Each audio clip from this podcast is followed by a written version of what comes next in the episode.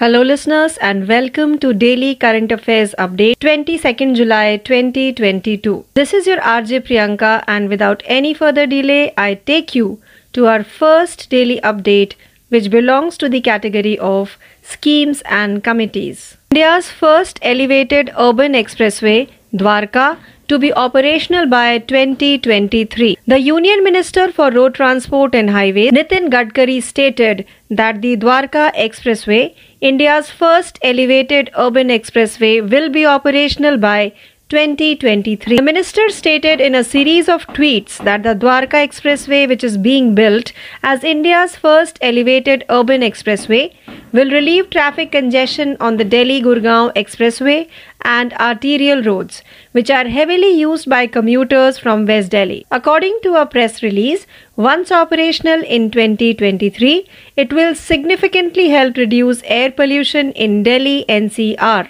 Let's move further to our second daily update, which belongs to the category of science and technology. AAI Leh Airport is being built as nation first carbon neutral airport. In accordance with the Honorable Prime Minister's vision of making Ladakh a carbon neutral region, AAI's Leh Airport is being built as a carbon neutral airport, a first in India. For heating and cooling, a geothermal system in conjunction with a solar PV plant will be installed in the new airport terminal building. As its heat pumps are used for space heating and cooling, as well as water heating, this system works by exchanging heat between the air and the ground. The geothermal system at the Leh Airport Terminal Building project is expected to reduce carbon emissions by 900 tons per year. Let's move further to our third daily update, which belongs to the category of national. PM inaugurated Deoghar Airport and several other development projects. Prime Minister Narendra Modi inaugurated the Deoghar airport and laid the groundwork for the rupees 16,800 crore Mahavikas project in Jharkhand. The minister also dedicated the AIIMS Deoghar's inpatient department IPD and Operation Theatre services to the nation. He dedicated and laid the groundwork for several road, energy and other infrastructure projects totaling rupees 10,000 crore. On May 25, 2018, Modi laid the foundation stone for a 657 acre Deoghar airport built at a cost of rupees 401 crore as a key step towards providing direct connectivity to Baba Baidinath Dham the Shiva temple. Let's move further to our fourth daily update, which belongs to the category of obituaries. British composer Monty Norman, known for James Bond theme, passes away. Monty Norman, a British composer best known for creating the theme music for the James Bond films, has died. He was 94. On April 4th, 1928, Norman was born Monty Nozerovich in East London to Jewish parents. He is best known for writing the score for Doctor Number, a 1962 James Bond film starring Sean Connery. Monty Norman began his singing career in the big bands before transitioning to composing, writing songs for musicals and films such as Songbook and Poppy and Make Me an Offer, as well as pop stars such as Cliff Richard. Let's go further to our fifth daily update, which belongs to the category of schemes and com- 75th Independence Day. Government to start nationwide campaign Har Ghar Tiranga. To commemorate the 75th anniversary of India's independence, the central government will soon launch a nationwide campaign called Har Ghar Tiranga, which will encourage citizens to fly the national flag at home. The initiative was launched under the auspices of Azadi Ka Amrit Mahotsav, for which the Ministry of Culture serves as the nodal ministry. Further honor the Indian national flag. Union Home Minister Amit Shah, who oversees all efforts under Azadi Ka Amrit Mahotsav, has approved the program Har Ghar Tiranga. Let's move further to our sixth daily update, which belongs to the category of agreement. SBI subsidiary and MEA signed agreement regarding Trilateral Development Corporation Fund. SBI Cap Ventures Limited SVL, a subsidiary of the State Bank of India SBI, has signed a Memorandum of Understanding MOU with the Ministry of External Affairs to establish the Trilateral Development Corporation Fund TDC Fund for collaborative projects with global partners. The TDC fund will channel India's approximately rupees 175 crore 17.5 million dollars commitment to the Global Innovation Development Fund GIP fund which is being established in collaboration with the Foreign Commonwealth and Development Office FCDO under the India UK Global Innovation Partnership GIP. Let's move further to our 7 daily update which belongs to the category of miscellaneous. I&B Ministry unveils new logo on the occasion of Silver Jubilee of Prasar Bharati. Prasar Bharati, India's public service broadcaster, unveiled its new logo after serving as the voice of the people of India through AIR, All India Radio, and Doordarshan. Prasar Bharati added a new chapter to its glorious history by adopting a visual identity in the form of a new logo. Secretary I&B Apurva Chandra unveiled the new logo in the presence of CEO Prasar Bharati Mayank Kumar Agrawal, Prasar Bharati member DPS Negi and senior officers from the Ministry of I&B and Prasar Bharati.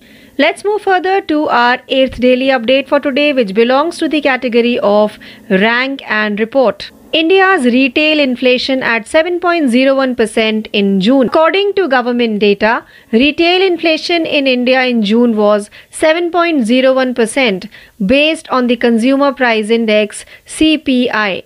This is the third month in a row that inflation has remained above 7% and the sixth month in a row that it has remained above the Reserve Bank of India's tolerance band of 2 to 6%.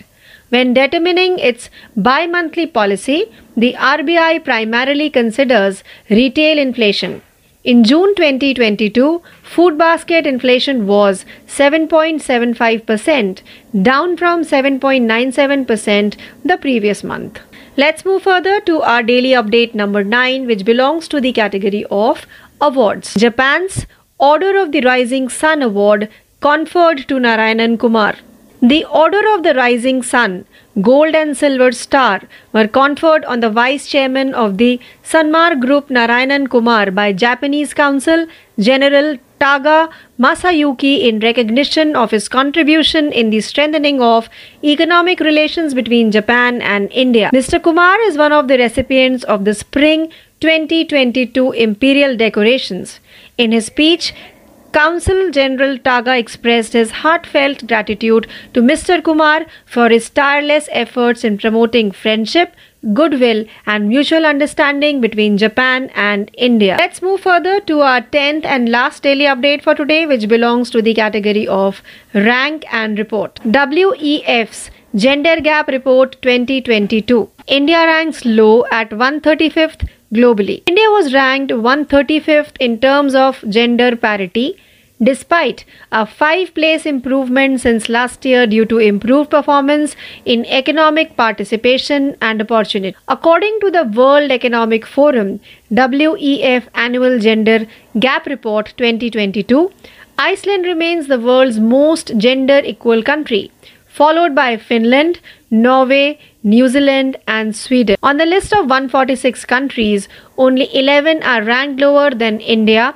with Afghanistan, Pakistan, Congo, Iran, and Chad ranking lowest. So, with this update, we have come to an end of our session of Daily Current Affairs Updates 22nd July 2022.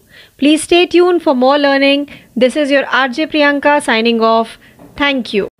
नमस्कार दोस्तों, मैं हूँ RJ Tejal. आप सभी का बहुत बहुत स्वागत है आज के डेली करंट अफेयर्स क्वीज में। आज के क्वीज का पहला सवाल है, कौन सा राज्य भारत का पहला और एकमात्र राज्य बन गया है, जिसकी अपनी इंटरनेट सेवा है? विकल्प ए, गुजरात, विकल्प बी, महाराष्ट्र, विकल्प सी, केरल, विकल्प डी, पश्चिम बंगाल। इस सवाल का सही जवाब है विकल्प सी।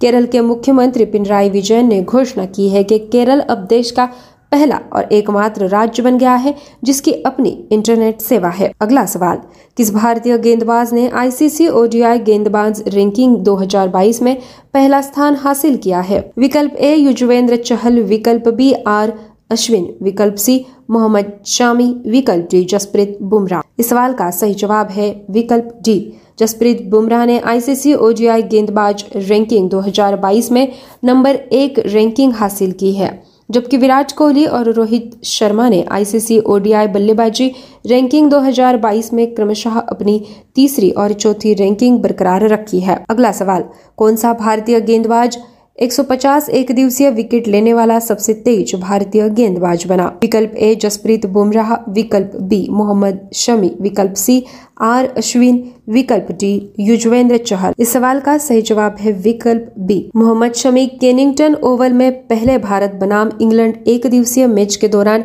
एक दिवसीय क्रिकेट में सबसे तेज डेढ़ सौ विकेट लेने वाले भारतीय गेंदबाज बन गए। शमी ने इस मुकाम तक पहुँचने के लिए 80 मैच लिए। अगला सवाल, किसे वेस्ट इंडीज के खिलाफ पाँच मैचों की टी ट्वेंटी श्रृंखला में भारत का नेतृत्व के लिए चुना गया है? विकल्प ए, शिखर धवन, विकल्प बी, रोहित शर्मा, विकल्प सी, ऋषभ पंत, विकल्प डी, हार्दिक पांड्या। सवाल का सही जवाब है विकल्प बी।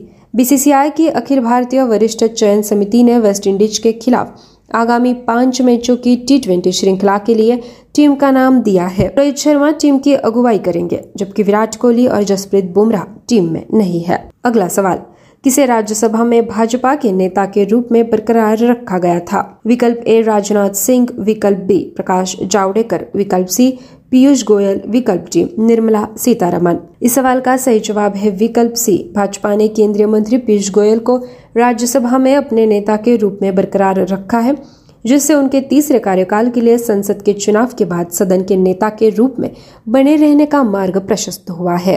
अगला सवाल, कौन सा पहला वीडियो था जिसे यूट्यूब पर एक बिलियन व्यूज़ मिले थे? विकल्प ए बेबी विकल्प बी बेबी शार्क विकल्प सी डस्पासिटो विकल्प डी, गंगनम स्टाइल। इस सवाल का सही जवाब है विकल्प डी, गंगनम स्टाइल। दिसंबर 2012 में यूट्यूब पर एक बिलियन व्यू तक पहुँचने वाला पहला वीडियो बन गया। अगला सवाल, भारत के पहले दुर्लभ ब्लड ग्रुप का नाम क्या है? विकल्प A A M U positive विकल्प B E M M negative विकल्प C R H E negative विकल्प D S N E negative इस सवाल का सही जवाब है विकल्प बी भारत में पहली बार एक नया ब्लड ग्रुप मिला है जो दुनिया में सबसे दुर्लभ भी है। गुजरात के एक पासठ वर्षीय व्यक्ति जो हृदय रोगी है, उनकी पहचान E M M negative blood group से हुई है। अगला सवाल, विश्व एथलेटिक्स चैंपियनशिप 2025 की मेजबानी के लिए किस शहर को चुना गया था? विकल्प ए टोक्यो विकल्प बी लंदन विकल्प सी कुआला लंपुर विकल्प डी बीजिंग इस सवाल का सही जवाब है विकल्प। टोक्यो को 2025 विश्व एथलेटिक्स चैंपियनशिप के लिए मेजबान शहर के रूप में चुना गया। खेल के शासी निकाय ने एक घोषणा में कहा।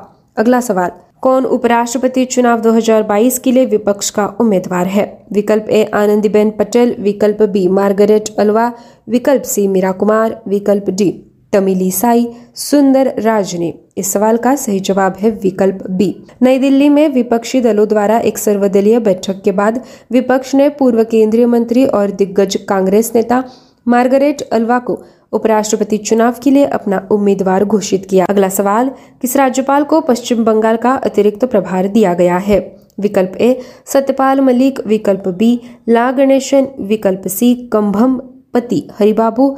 विकल्प D B D Mishra. B, यह है इस सवाल का सही सही विकल्प। राष्ट्रपति भवन की विज्ञप्ति में कहा गया है कि मणिपुर के राज्यपाल गणेशन को पश्चिम बंगाल का अतिरिक्त प्रभार दिया गया है। दोस्तों, ये थी आज की डेली करंट अफेयर्स क्विज। ऐसे ही क्विजेस सुनने के लिए सुनते रहिए हमारे सभी क्षेत्र। आप सभी का बहुत बहुत शुक्रिया। Hello, listeners, and welcome to Daily Current Affairs Quiz 22nd July 2022. This is your RJ Priyanka, and without any further delay, I take you to our first question of today's quiz. Which of the following state became the first and the only state in India to have its own internet services? The options are A.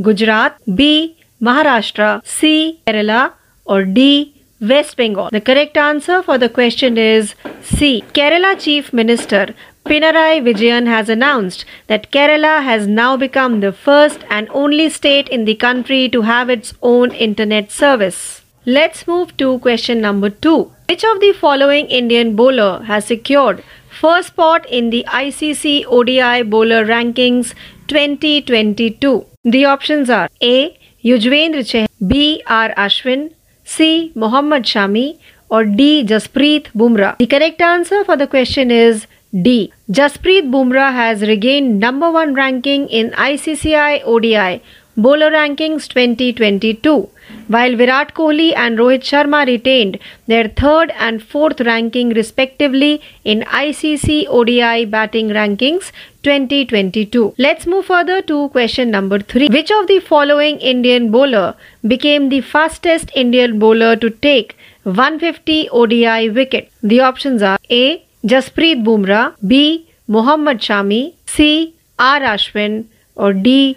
Yuzvendra Chahal. The correct answer for the question is B. Mohammad Shami became the fastest Indian bowler to take 150 wickets in ODI cricket during the first India vs England ODI at the Kennington Oval. Shami took 80 matches to reach the mark. Let's move further to question number 4. Who among the following has been selected to lead India in the 5 match T20 international series against West Indies? The options are A. Shikhar Dhawan, B. Rohit Sharma, C. Rishabh Pant, or D. Hardik Pandya. The correct answer for the question is B. The All India Senior Selection Committee of the BCCI has named the squad for the upcoming five match T20 International Series against West Indies. Rohit Sharma will be leading the side while Virat Kohli and Jasprit Bumrah are not in the squad. Let's move further to question number 5. Who among the following was retained as BJP's leader in the Rajya Sabha? The options are A. Rajnath Singh, B. Prakash Javadekar, C. Piyush Goyal or D. Nirmala Sitharaman? The correct answer for the question is C. The BJP has retained Union Minister Piyush Goyal as its leader in the Rajya Sabha, paving the way for him to continue as the leader of the House following his election to Parliament for a third term. Let's move further to question number 6. Which of the following was the first video to cross 1 billion views on YouTube? The options are A. Baby, B. Baby Shark, C. Despacito, or D. Gangnam Style. The correct answer for the question is D. Gangnam Style has become the first video on YouTube to reach 1 billion views in December 2012. Let's move further to question number 7. Which of the following is the name of India's first unique blood group? The options are AMU positive, B EMM negative, C RHE negative, or D. SNE negative? Correct answer for the question is B. In a first, a new blood group has been found in India, which is also the rarest in the world. A 65 year old man from Gujarat who is a heart patient has been identified with EMM negative blood group. Let's move further to question number 8. Which of the following city was selected to host World Athletics Championships 2025. The options are A. Tokyo, B. London, C. Kuala Lumpur, or D. Beijing. The correct answer for the question is A. Tokyo has been selected as host city for the 2025 World Athletics Championships, the sports governing body said in an announcement. Let's move to question number 9. Who among the following is the opposition's candidate for vice presidential elections 2022? The options are A. Anandiben Patel, B. Margaret Alva, C. Meera Kumar, or D. Tamilisai Soundararajan. The correct answer for the question is B. After an all party meet by the opposition parties in New Delhi, the opposition declared former Union Minister and veteran Congress leader Margaret Alva as its candidate for vice presidential elections. Let's move further to our 10th and last question of today's quiz. Which of the following governor has been given additional charge of West Bengal? The options are A. Satyapal Malik, B. La Ganesan, C. Kambampati Haribabu, or D. Mishra. The correct answer for the question is B. Manipur Governor La Ganesan has been given the additional charge of West Bengal, a Rashtrapati Bhavan communique said. So, with this question, we have come to an end of today's session of Daily Current Affairs Quiz. 22nd July 2022. Please stay tuned for more learning. This is your RJ Priyanka signing off. Thank you. Hello, listeners, and welcome to English for Competitive Examination. This is your mentor Priyanka, and we shall be doing synonyms and antonyms. So, let's start with our first word, which is bliss. Bliss. B L I S S. Bliss. Bliss का अर्थ है परमानंद यानी बहुत ज्यादा आनंद and the synonym for the word is happiness happiness let's see the antonym or opposite of this word which is sorrow sorrow का अर्थ होता है शोक या दुख sorrow let's see our other word which is bountiful bountiful b o u n t i f u l bountiful का अर्थ है प्रचुर कोई चीज़ यदि आपके पास काफ़ी मात्रा में है प्रचुर है तो वो बाउंटीफुल है लेट्स सी द सिनोनिम और word similar in meaning to this word which is generous generous and let's see the antonym or opposite of this word which is meager meager meager का अर्थ होता है अल कम let's see our other word which is brittle brittle B R I double T L E brittle brittle का अर्थ है नाजुक कोई चीज़ अगर काफ़ी डेलिकेट है नाजुक है तो वो brittle let's see this word similar in meaning और synonym of this word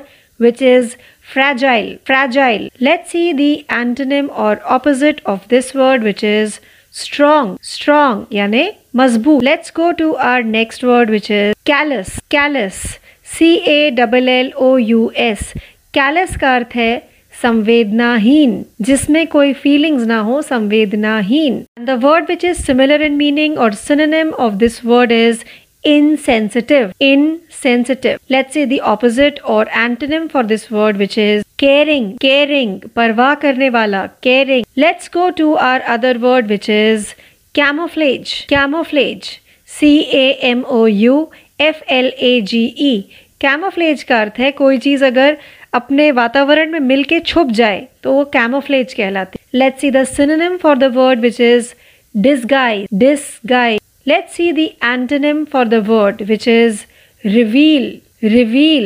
Reveal का अर्थ है दिखाना कोई चीज़ अगर दिख रही है रिवील हो रही है तो वो ऑपोजिट वर्ड है camouflage let's see our next word which is capable capable capable का अर्थ है सक्षम सक्षम, यानी आप कोई चीज़ करने के लिए काबिल हैं, सक्षम है तो आप केपेबल हैं C A P A B L E capable and the synonym for the word is competent competent and the antonym or opposite of this word is inept inept अयोग्य यानी आप उस काम को करने में सक्षम नहीं है तो आप inept हैं inept is the opposite of capable let's see our other word which is cavalier cavalier ghamandi cavalier c a v a l i e r cavalier and the word which is similar in meaning is proud or vain proud or vain and the word which is opposite in meaning is humble humble का अर्थ है कोई अगर बहुत simple है सादा है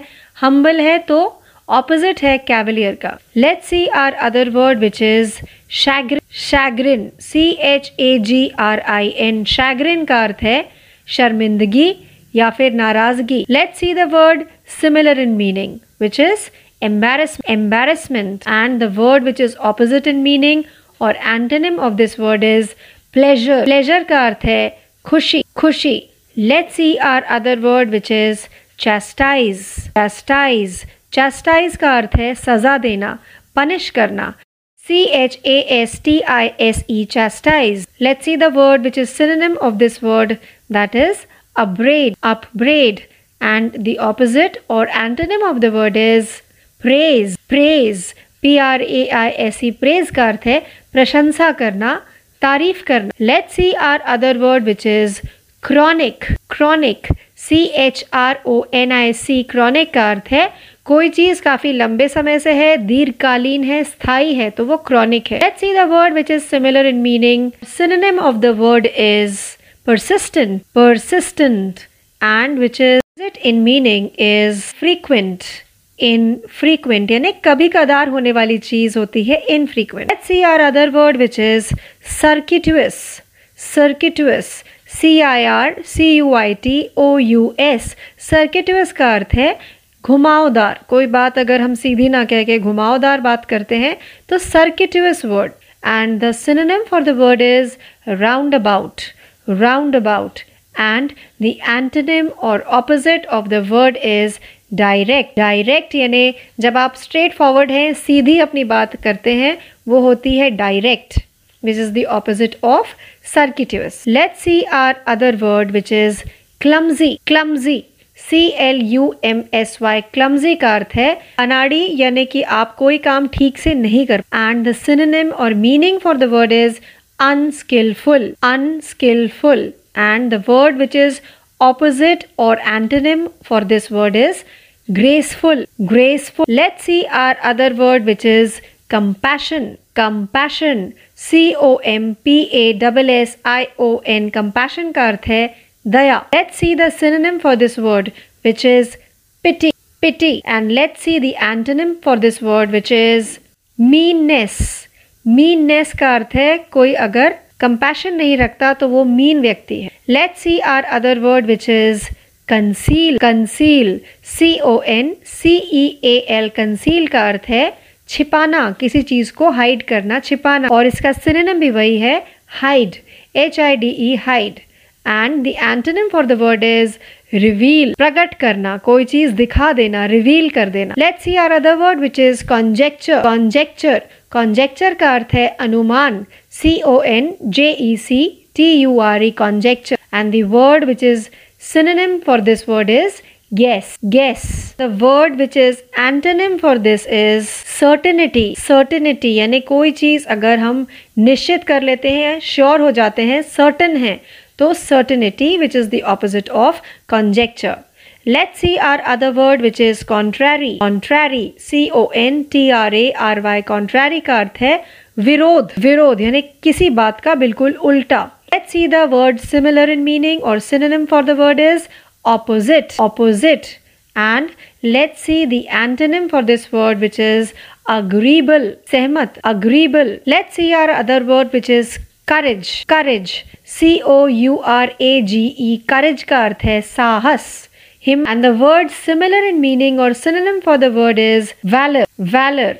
And the word which is opposite in meaning or antonym for the word is cowardice cowardice यानी कायरता। Let's see our other word which is crafty C R A F T Y crafty का अर्थ है चालाक चालाक। And the word which is similar in meaning or synonym for the word is cunning cunning. The word which is opposite in meaning or antonym for the word is naive naive यानी जो चालाक नहीं है, दुनियादारी नहीं जानता, या फिर अनस्किल्ड भी कह सकते हैं। Let's see our other word which is cumbersome cumbersome C U M B E R S O M E cumbersome का अर्थ है, कोई काफ़ी भारी भरकम टास्क या काफ़ी भारी भरकम एक्टिविटी वो कम्बरसम एक्टिविटी है।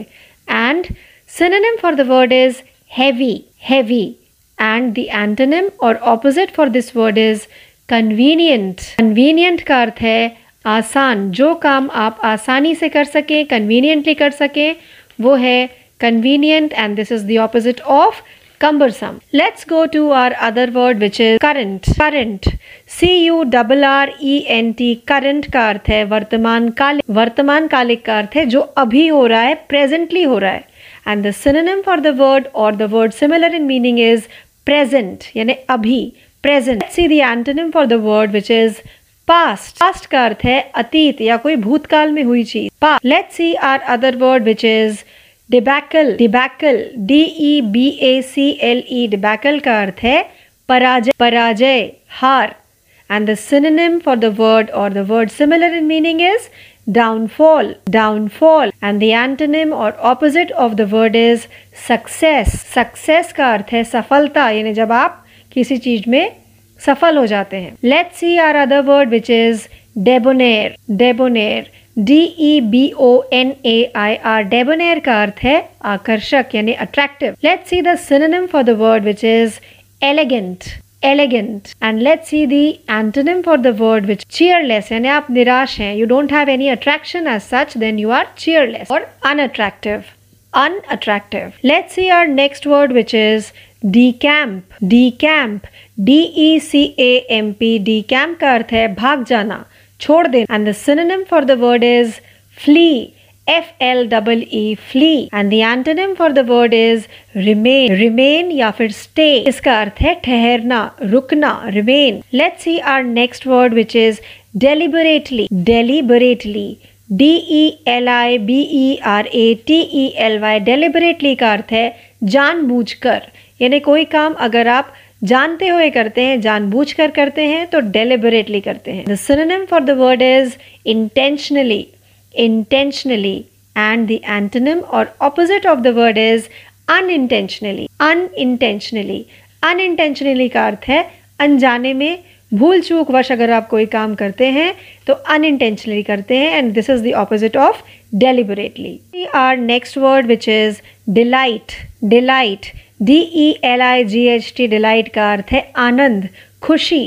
And the synonym for the word is joy joy and the antonym for the word is sorrow sorrow sorrow का अर्थ है शोक, दुख। Let's go to our next word which is delusion delusion delusion का अर्थ है भ्रम। मीन्स यू सी समथिंग और you think something which is not real and the synonym for the word is illusion illusion and the antonym और opposite for the word is reality reality का अर्थ है हकीकत जो सचमुच है reality let see our next word which is demented demented D E M E N T E D demented का अर्थ है पागल पागल and the synonym for the word is idiotic idiotic and the antonym for the word is sensible sensible का अर्थ है समझदार जिसके सेंसेस ठीक से काम कर रहे हैं जो समझदारी की काम करता है, वो कहलाता है sensible and which is the of demented let see our next word which is devoid devoid D V O I D devoid का अर्थ है खाली. खाली. Synonym for the word is empty empty and the for the word is full full का अर्थ है भरा हुआ. And full is opposite of devoid let see our other word which is dexterity dexterity D E X T E R I T Y dexterity का अर्थ है निपुणता। यदि आप किसी काम में परफेक्ट हैं तो dexterous and the synonym for the word is adroitness adroitness and the antonym for the word is ignorance ignorance यानी अज्ञान। See our last word for today, which is disaster disaster, d i s a s t e r, disaster का अर्थ है कोई दुर्घटना, आपदा। And the synonym for the word is misfortune misfortune and the opposite for the word is success success सफलता यानी आपके luck ने आपका साथ दिया डिजास्टर नहीं हुआ so this is success so with this word we have come to an end of our series english for competitive examinations we were doing synonyms and antonyms please stay tuned for more learning this is your mentor priyanka signing off thank you नमस्कार मी RG Tejal आपल्या सगळ्यांचे चालू घडामोडी या सत्रात सहर्ष स्वागत करते जाणून घेऊया आजची पहिली घडामोड. देशाच्या नवनिर्वाचित राष्ट्रपती द्रौपदी मुर्मू त्यांचा पदभार स्वीकारण्याच्या सोहळ्यासाठी पूर्ण रंगीत तालीम म्हणजेच फुल ड्रेस रिहर्सल नियोजित असल्यामुळे तेवीस जुलै दोन हजार बावीस रोजी होणारा राष्ट्रपती भवनाच्या प्रांगणावरील चेंज ऑफ गार्ड समारंभ आता होणार नाही. याच राष्ट्रपतींच्या पदभार सोहळ्यानिमित्त जाणून घेऊया त्यांचा नगरसेविका ते देशाच्या पंधराव्या राष्ट्रपती पदाचा करणारा राजकीय प्रवास. एनडीए पुरस्कृत उमेदवार द्रौपदी मुर्मू यांची देशाच्या पंधराव्या राष्ट्रपती म्हणून निवड झाली. त्यांनी युपीए पुरस्कृत उमेदवार यशवंत सिन्हा यांचा पराभव केला. द्रौपदी मुर्मू या देशाच्या पहिल्या आदिवासी राष्ट्रपती तर दुसऱ्या महिला राष्ट्रपती असतील. द्रौपदी मुर्मू यांनी आपल्या राजकीय कारकिर्दीची सुरुवात नगरसेविका म्हणून केली होती. आज त्या देशाच्या पंधराव्या राष्ट्रपती म्हणून निवडून आल्या आहेत. मात्र द्रौपदी मुर्मू यांचा नगरसेविका ते राष्ट्रपती. असा राजकीय प्रवास खरंच थक्क करणारा आहे. ओडिशातील मयूरभंज जिल्ह्यातील बेदापोसी येथे जन्मलेल्या मुर्मू उत्तम प्रशासक मानल्या जातात. त्या संथाळ जमातीतील असून रायरंग नगरपंचायतीच्या नगरसेविका म्हणून एकोणावीसशे सत्त्याण्णवमध्ये त्यांनी कारकिर्दीला सुरुवात केली. भाजपाच्या अनुसूचित जमाती आघाडीच्या प्रदेशाध्यक्ष म्हणूनही या कालखंडात त्यांनी जबाबदारी सांभाळली. नगरसेविका म्हणून काम करताना त्यांनी कामाचा ठसा उमटवला. ओडिशातील रायरंगपूर विधानसभा मतदारसंघातून सन दोन हजारमध्ये त्या विजयी झाल्या. अर्थात त्यावेळी भाजप बिजू जनता दल यांची आघाडी होती. मात्र पुढे दोन हजार नऊमध्ये बिजू जनता दलाने भाजपशी असलेली युती तोडली तरीही त्या दोन हजार नऊमध्ये मतदारसंघातून विधानसभेवर विजयी झाल्या. भाजप आणि बीजद यांचे आघाडी सरकार असताना मंत्रिमंडळात वाणिज्य वाहतूक मत्स्य व पशुपालन अशी महत्वाची खाती त्यांनी सांभाळली. दोन हजार सातमध्ये सर्वोत्तम आमदारांसाठी असलेल्या नीलकांत पुरस्काराने त्यांना सन्मानित करण्यात आले. पक्ष नेतृत्वाने त्यांची कामगिरी पाहून झारखंडच्या राज्यपाल पदाची जबाबदारी त्यांच्यावर सोपवली. दोन हजार पंधरा ते दोन हजार एकवीस या काळात त्यांच्याकडे हे पद. आपले प्रशासकीय कौशल्य त्यांनी या काळात सिद्ध केले. निष्पक्ष निर्णय जनतेसाठी सहज उपलब्ध असणे तसेच उपेक्षित वर्गाबाबत असलेली कणव ही त्यांची वैशिष्ट्ये काम करताना जाणवल्याचे झारखंडमधील अधिकाऱ्यांनी नमूद केले. झारखंडमध्ये काम करताना आदिवासींबाबत सरकारने घेतलेल्या निर्णयांबाबत जनतेच्या मनात संभ्रम होता. त्यावेळी सरकारला निर्देश देण्यासही त्या कचरल्या नाहीत. त्यात आदिवासींना जमिनीचे पट्टे मालकी हक्काने देण्याबाबतच्या कायद्यात बदल करण्याचा प्रयत्न सुरू होता. त्यातून लोकांमध्ये अस्वस्थता होती. त्यावेळी झारखंडच्या राज्यपाल म्हणून मुर्मू यांनी निर्णायक भूमिका बजावली होती. यानंतर वळूया पुढील बातमीकडे. बदललेल्या परीक्षा योजनेनुसार राज्यसेवा परीक्षेचा नवा अभ्यासक्रम महाराष्ट्र लोकसेवा आयोगाने आता जाहीर केला आहे.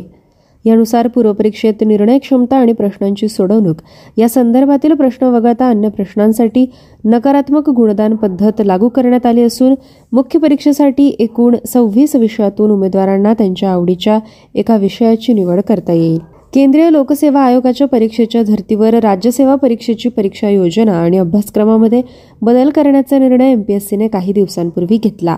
त्यात वस्तुनिष्ठ बहुपर्यायी स्वरूपाची परीक्षा पद्धत बंद करून वर्णनात्मक परीक्षा पद्धत लागू करण्याचे आणि नवी परीक्षा पद्धत दोन हजार तेवीसपासून लागू करण्यात येणार असल्याचे एमपीएससीनं स्पष्ट केले होते. यामुळे नवा अभ्यासक्रम कधी जाहीर होणार याची उमेदवारांना प्रतीक्षा होती. या पार्श्वभूमीवर एम पी एस सीने नवा अभ्यासक्रम परिपत्रकाद्वारे जाहीर केला. यामध्ये विषयनिहाय तपशील देण्यात आला. पूर्वपरीक्षेमध्ये सामान्य अध्ययन भाग एक आणि सामान्य अध्ययन भाग दोन असे विषय असतील. यातील सीसॅट हा विषय पात्रतेसाठी ग्राह्य धरला जाईल. तर मुख्य परीक्षेसाठीच्या वैकल्पिक विषयांमध्ये कृषी पशुसंवर्धन आणि पशुवैद्यकशास्त्र मानवशास्त्र वनस्पतीशास्त्र रसायनशास्त्र स्थापत्य अभियांत्रिकी वाणिज्य वित्त अर्थशास्त्र विद्युत अभियांत्रिकी भूगोल भूशास्त्र इतिहास कायदा तत्वज्ञान मराठी साहित्य यंत्र अभियांत्रिकी वैद्यकशास्त्र तत्वज्ञान भौतिकशास्त्र राज्यशास्त्र आंतरराष्ट्रीय संबंध मानसशास्त्र लोकप्रशासन समाजशास्त्र संख्याशास्त्र तसेच प्राणीशास्त्र या सव्वीस विषयांचा समावेश आहे. यातून उमेदवारांना एक विषय निवडता येईल. त्याचे दोन पेपर मुख्य परीक्षेवेळी द्यावे लागतील. यापूर्वीच्या अभ्यासक्रमाचे फायदे तोटे लक्षात घेऊन अधिक गुणवत्ताधारक उमेदवार निवडले जावेत. तसेच एकाच अभ्यासाद्वारे केंद्रीय लोकसेवा आयोग आणि एमपीएससी यांची तयारी करता येईल अशा पद्धतीने अभ्यासक्रमाची रचना करण्यात आली आहे.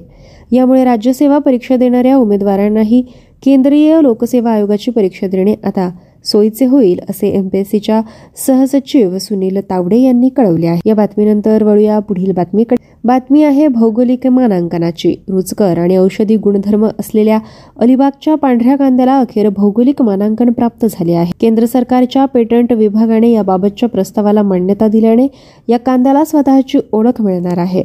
अलिबाग तालुक्यातील नेऊली खंडाळे कार्ले वाडगाव आटगाव येथे पांढऱ्या कांद्याचे उत्पादन होते. भात कापणीनंतर जवळपास दोनशे ते अडीचशे हेक्टरवर या कांद्याची लागवड केली जाते. रुचकर आणि औषधी गुणधर्मांमुळे हा कांदा प्रसिद्ध आहे. शेतकऱ्यांनी या कांद्याचे शुद्ध बियाणे संवर्धित केले आहे. या कांद्याच्या लागवडीचे ऐतिहासिक दाखलेही अठराशे त्र्याऐंशी सालच्या कुलाबा राजपत्रात पाहायला मिळतात. त्यावेळी अलिबागच्या पांढऱ्या कांद्याला भौगोलिक मानांकन मिळावे अशी जोरकस मागणी सुरू होती. याबाबत गेली अनेक वर्षे शासन स्तरावर प्रयत्न सुरू होते. त्यासाठी कृषी विभाग कोकण कृषी विद्यापीठ ग्रेट मिशन ग्रुप कन्सल्टन्सी यांच्यात याबाबत एक करार करण्यात आला होता. पंधरा जानेवारी दोन हजार एकोणावीस रोजी पांढऱ्या कांद्याच्या भौगोलिक मानांकनासाठी नोंदणी करण्यात आली होती. अलिबाग पांढरा कांदा उत्पादन संघही स्थापन करण्यात आला होता. मुंबई येथील केंद्र सरकारच्या पेटंट नोंदणी कार्यालयात एकोणतीस सप्टेंबर दोन हजार एकवीस रोजी पांढऱ्या कांद्याच्या भौगोलिक मानांकन प्रस्तावाची पडताळणी करण्यात आली. यावेळी कृषी विद्यापीठाच्या भौगोलिक निर्देशांक विभागाचे प्रमुख Jitendra Kadam Kalpesh Patil G M G सीचे प्रमुख गणेश हिंगमिरे शेतकरी उत्पादक संघाचे शेतकरी सदस्य उपस्थित होते. या बैठकीत अलिबागच्या पांढऱ्या कांद्याला भौगोलिक मानांकन बहाल करण्याचा निर्णय घेण्यात आला होता. यामुळे अलिबागच्या पांढऱ्या कांद्याला स्वतःची ओळख मिळेल त्याची नाममुद्रा झळकेल आणि ग्राहकांची फसवणूक थांबेल असा विश्वास व्यक्त केला जात आहे. पिढ्यानपिढ्या मोठ्या कष्टाने पांढरा कांदा जोपासला गेला. या कांद्याला भौगोलिक मानांकन मिळाले हुरूप वाढला आहे. कांद्याच्या मागणीत आणि दरातही आता वाढ होऊ शकेल असे पांढरा कांदा उत्पादक संघाचे अध्यक्ष सचिन पाटील म्हणाले. जाणून घेऊया पुढील राष्ट्रीय बातमीकडे. देशात महिलांवरील लैंगिक अत्याचाराच्या घटनांमध्ये सातत्याने वाढ होत आहे. यामध्ये राजस्थान प्रथम क्रमांकावर तर महाराष्ट्र चौथ्या क्रमांकावर आहे. राष्ट्रीय गुन्हे नोंद विभागाच्या अहवालातून ही माहिती समोर आली असून देशातील महिलांच्या सुरक्षिततेचा मुद्दा पुन्हा एकदा ऐरणीवर आला आहे. इतर गुन्ह्यांमध्ये महिलांवरील अन्याय अत्याचारांच्या बाबतीत सर्वाधिक गुन्ह्यांची नोंद उत्तर प्रदेशात झाली. वर्ष दोन हजार वीसमध्ये उत्तर प्रदेशात एकोणपन्नास हजार तीनशे पंच्याऐंशी गुन्हे दाखल झाले. क्रमात पश्चिम बंगाल दुसऱ्या स्थानावर असून तेथे छत्तीस हजार चारशे एकोणचाळीस गुन्ह्यांची नोंद आहे. तिसऱ्या स्थानावर राजस्थान आहे. अशा गुन्ह्यांमधील आरोपींमध्ये कुटुंबातील सदस्य पती जवळचे नातेवाईक शेजारी नोकर मित्र प्रियकर आणि ओळखीच्या व्यक्तींचा मोठ्या प्रमाणात समावेश आहे. अनोळखी व्यक्तीने महिलांवर केलेल्या लैंगिक अत्याचाराचे प्रमाण अत्यल्प असून सर्वाधिक आरोपी हे संबंधांमधील आहे त्यामुळे अनेक प्रकरणांमध्ये न्यायालयातून शिक्षेचे प्रमाण कमी होत असल्याचे निदर्शनास येत आहे. राज्यातील एकोणावीस महानगरांमध्ये महिलांविरुद्ध घडलेल्या अन्याय अत्याचाराच्या संदर्भात दाखल गुन्ह्यांचे सर्वेक्षण करण्यात आले. त्यामध्ये मुंबई नागपूर आणि पुणे या शहरांचा समावेश आहे. देशात महिलांसंदर्भातील दाखल झालेल्या गुन्ह्यांमध्ये मुंबई शहर पहिल्या पाचमध्ये आहे. मुंबईत साडेचार हजारांवर गुन्ह्यांची तर नागपूरमध्ये नऊशे वीस गुन्ह्यांची नोंद झाली आहे. याचे कारण म्हणजे उत्तर प्रदेश आणि राजस्थान या दोनही राज्यांमध्ये महिला शिक्षणाचे प्रमाण कमी आहे. तसेच महिलांना राजकीय सामाजिक आर्थिक स्वातंत्र्य नाही. दोनही राज्यांमध्ये महिलांना दुय्यम स्थान देण्यात येते.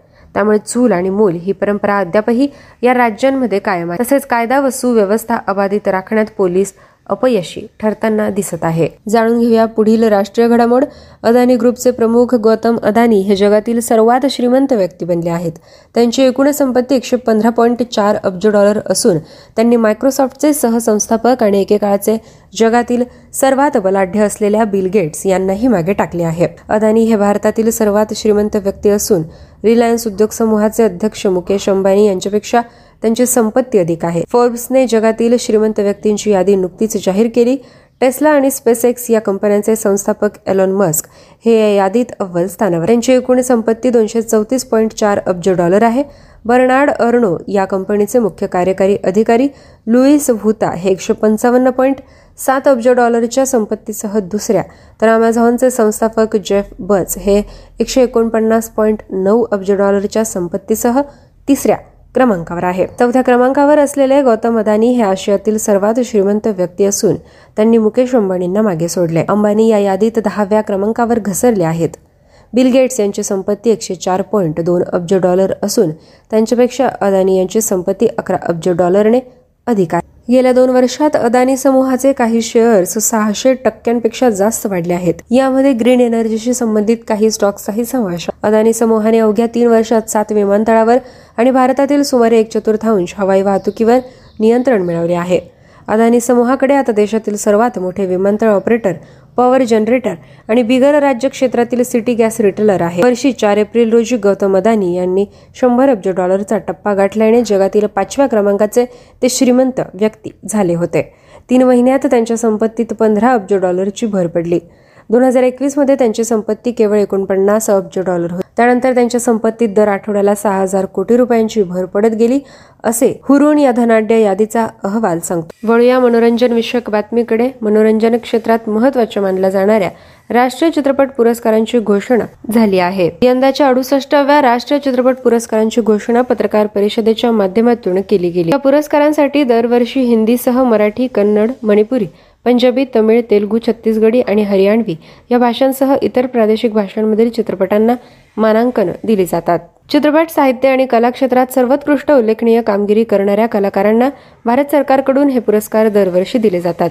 या पुरस्कारांची सुरुवात एकोणावीसशे चोपन्न साली करण्यात आली होती. त्यासाठी जानेवारी एकोणावीसशे त्रेपन्न ते डिसेंबर एकोणावीसशे त्रेपन्न या कालावधीत प्रदर्शित झालेल्या चित्रपटांची निवड करण्यात आली होती. यावेळी पहिला राष्ट्रीय चित्रपट पुरस्कार श्यामची आई या मराठी चित्रपटाला देण्यात आला होता.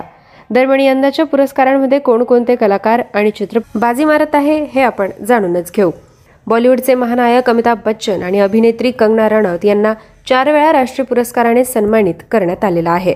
अमिताभ बच्चन यांना अग्निपथ ब्लॅक पा आणि पिकू या चित्रपटांसाठी तर सर्वोत्कृष्ट अभिनेत्री म्हणून कंगनाला fashion queen Tanu weds Manu आणि मनकर्णिका या चित्रपटांसाठी राष्ट्रीय पुरस्काराने गौरवण्यात आलेला बॉलिवूडच्या प्रसिद्ध अभिनेत्री शबाना आझमी यांना आतापर्यंत सर्वाधिक पाच राष्ट्रीय पुरस्कार देण्यात आले त्यांच्या अंकुर एकोणावीसशे चौऱ्याहत्तर अर्थ एकोणावीसशे ब्याऐंशी खंडर एकोणावीसशे चौऱ्याऐंशी पार एकोणावीसशे चौऱ्याऐंशी आणि गॉडमदर एकोणावीसशे नव्याण्णव या चित्रपटांसाठी त्यांना राष्ट्रीय चित्रपट पुरस्कारांनी सन्मानित करण्यात आलेला आहे. अडुसष्टव्या राष्ट्रीय चित्रपट पुरस्कारांमध्ये चित्रपटांसाठी सर्वात अनुकूल राज्य आहे मध्य प्रदेश. नवी दिल्लीच्या नॅशनल मीडिया सेंटरमधून अडुसष्टव्या राष्ट्रीय चित्रपट पुरस्कारांच्या घोषणेला काल म्हणजे बावीस जुलै रोजी संध्याकाळी सुरुवात झाली.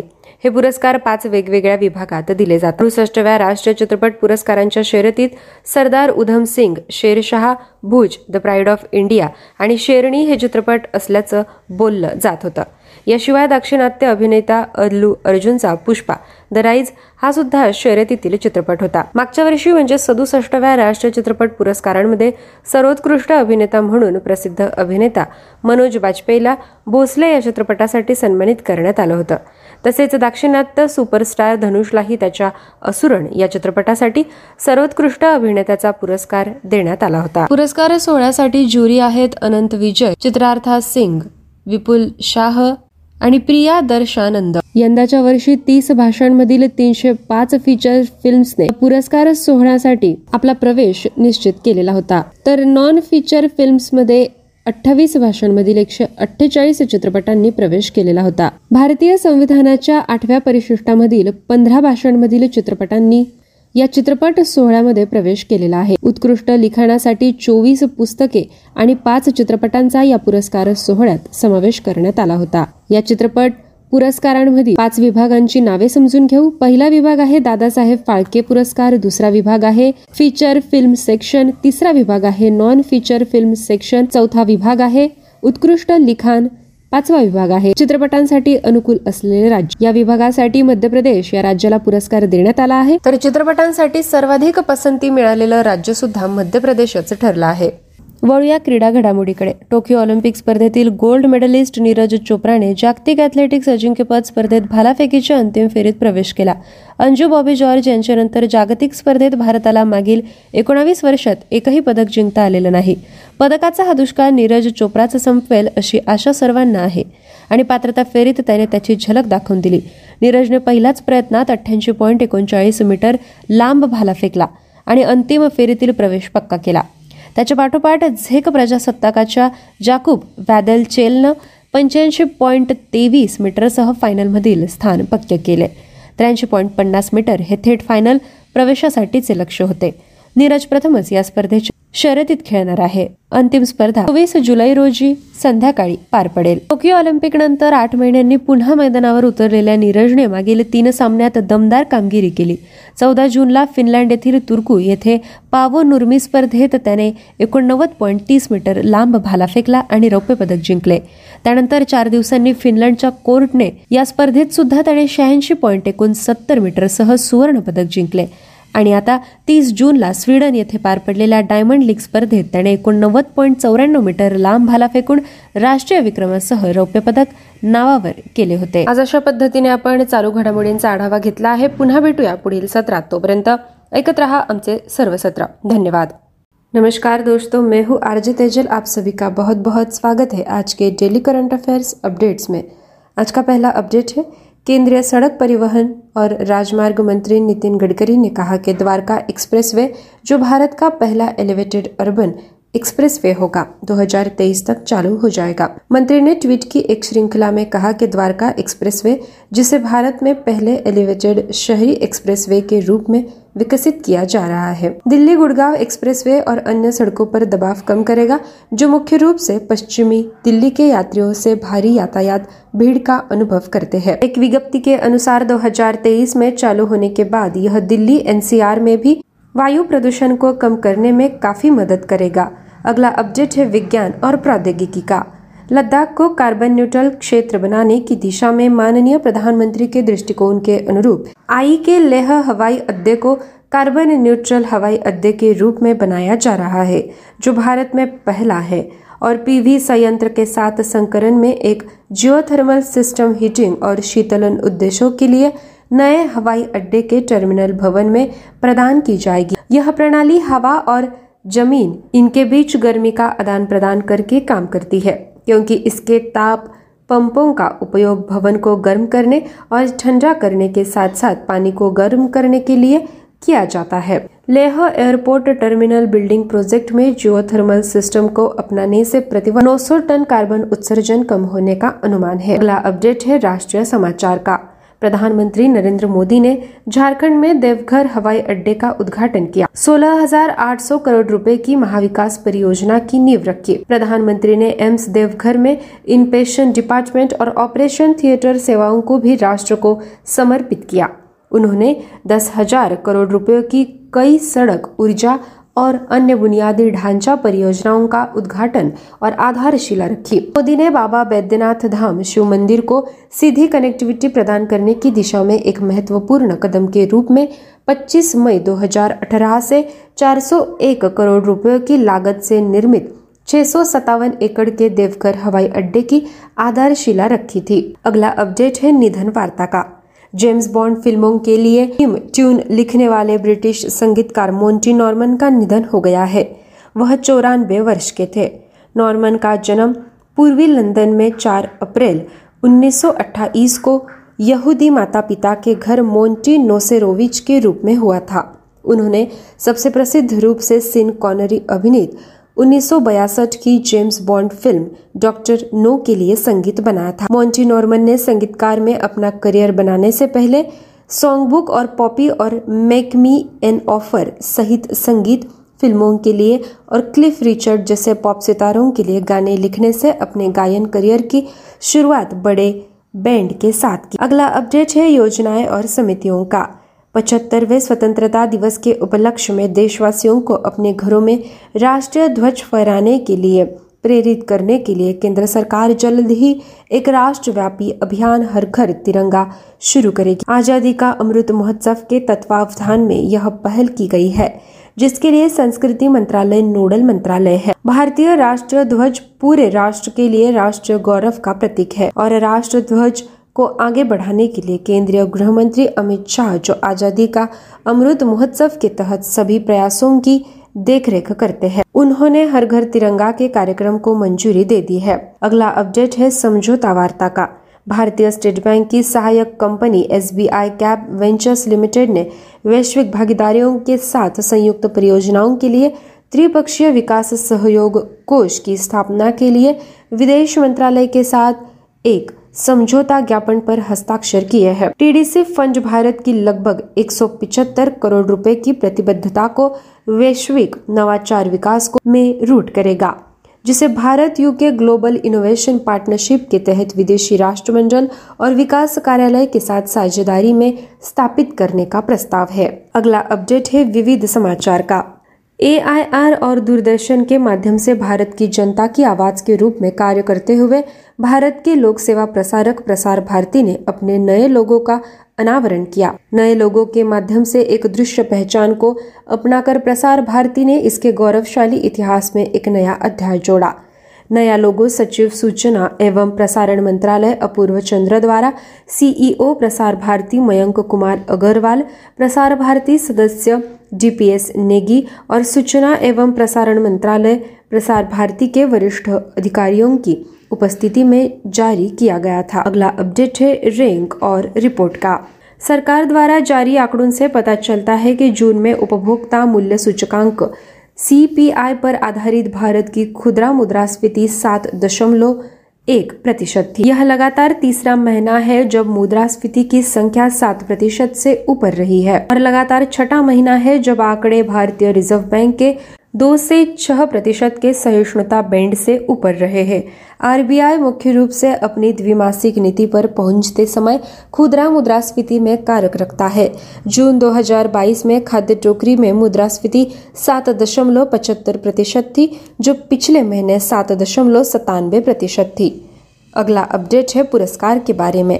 चेन्नई में जापान के महावाणिज्य दूत तागा मासुयुकी ने जापान और भारत के बीच आर्थिक संबंधों को मज़बूत करने में उनके योगदान के सम्मान में सन्मान ग्रुप के वाइस चेयरमैन नारायणन कुमार को order of the rising sun gold and silver star से सम्मानित किया। Shri Kumar spring 2022 imperial decoration प्राप्तकर्ताओं में से है। अपने भाषण में महावाणिज्य जदूत तागा ने जापान और भारत के बीच मित्रता, सद्भावना और आपसी समझ को बढ़ावा देने के लिए श्री कुमार द्वारा किए गए निरंतर और समर्पित प्रयासों के लिए अपनी हार्दिक प्रशंसा व्यक्त की। अगला अपडेट है रैंक और रिपोर्ट का। आर्थिक भागीदारी और अवसर के क्षेत्रों में बेहतर प्रदर्शन पर पिछले साल से पाँच स्थानों के सुधार के बावजूद लैंगिक समानता के मामले में भारत एक स्थान पर था। जिनेवा में जारी वर्ल्ड इकोनॉमिक फोरम की वार्षिक जेंडर गैप रिपोर्ट 2022 के अनुसार आइसलैंड ने दुनिया के सबसे अधिक लिंग समानता देश के रूप में अपना स्थान बरकरार रखा है। इसके बाद फिनलैंड, नॉर्वे, न्यूजीलैंड और स्वीडन का स्थान है। एक सौ छियालीस देशों के सूचकांक में केवल अग्रह देश भारत से नीचे है। जिनमें अफ़गानिस्तान, पाकिस्तान, कांगो, ईरान और चाड सबसे खराब पाँच है। दोस्तों, ये था आज का आखिरी अपडेट। इसी के साथ मैं आप सभी का विदा लेती हूँ आज के डेली करंट अफेयर्स अपडेट्स में। मिलते हैं अगले सत्र में। सुनते रहिए हमारे सभी सेशंस आप सभी का बहुत बहुत शुक्रिया।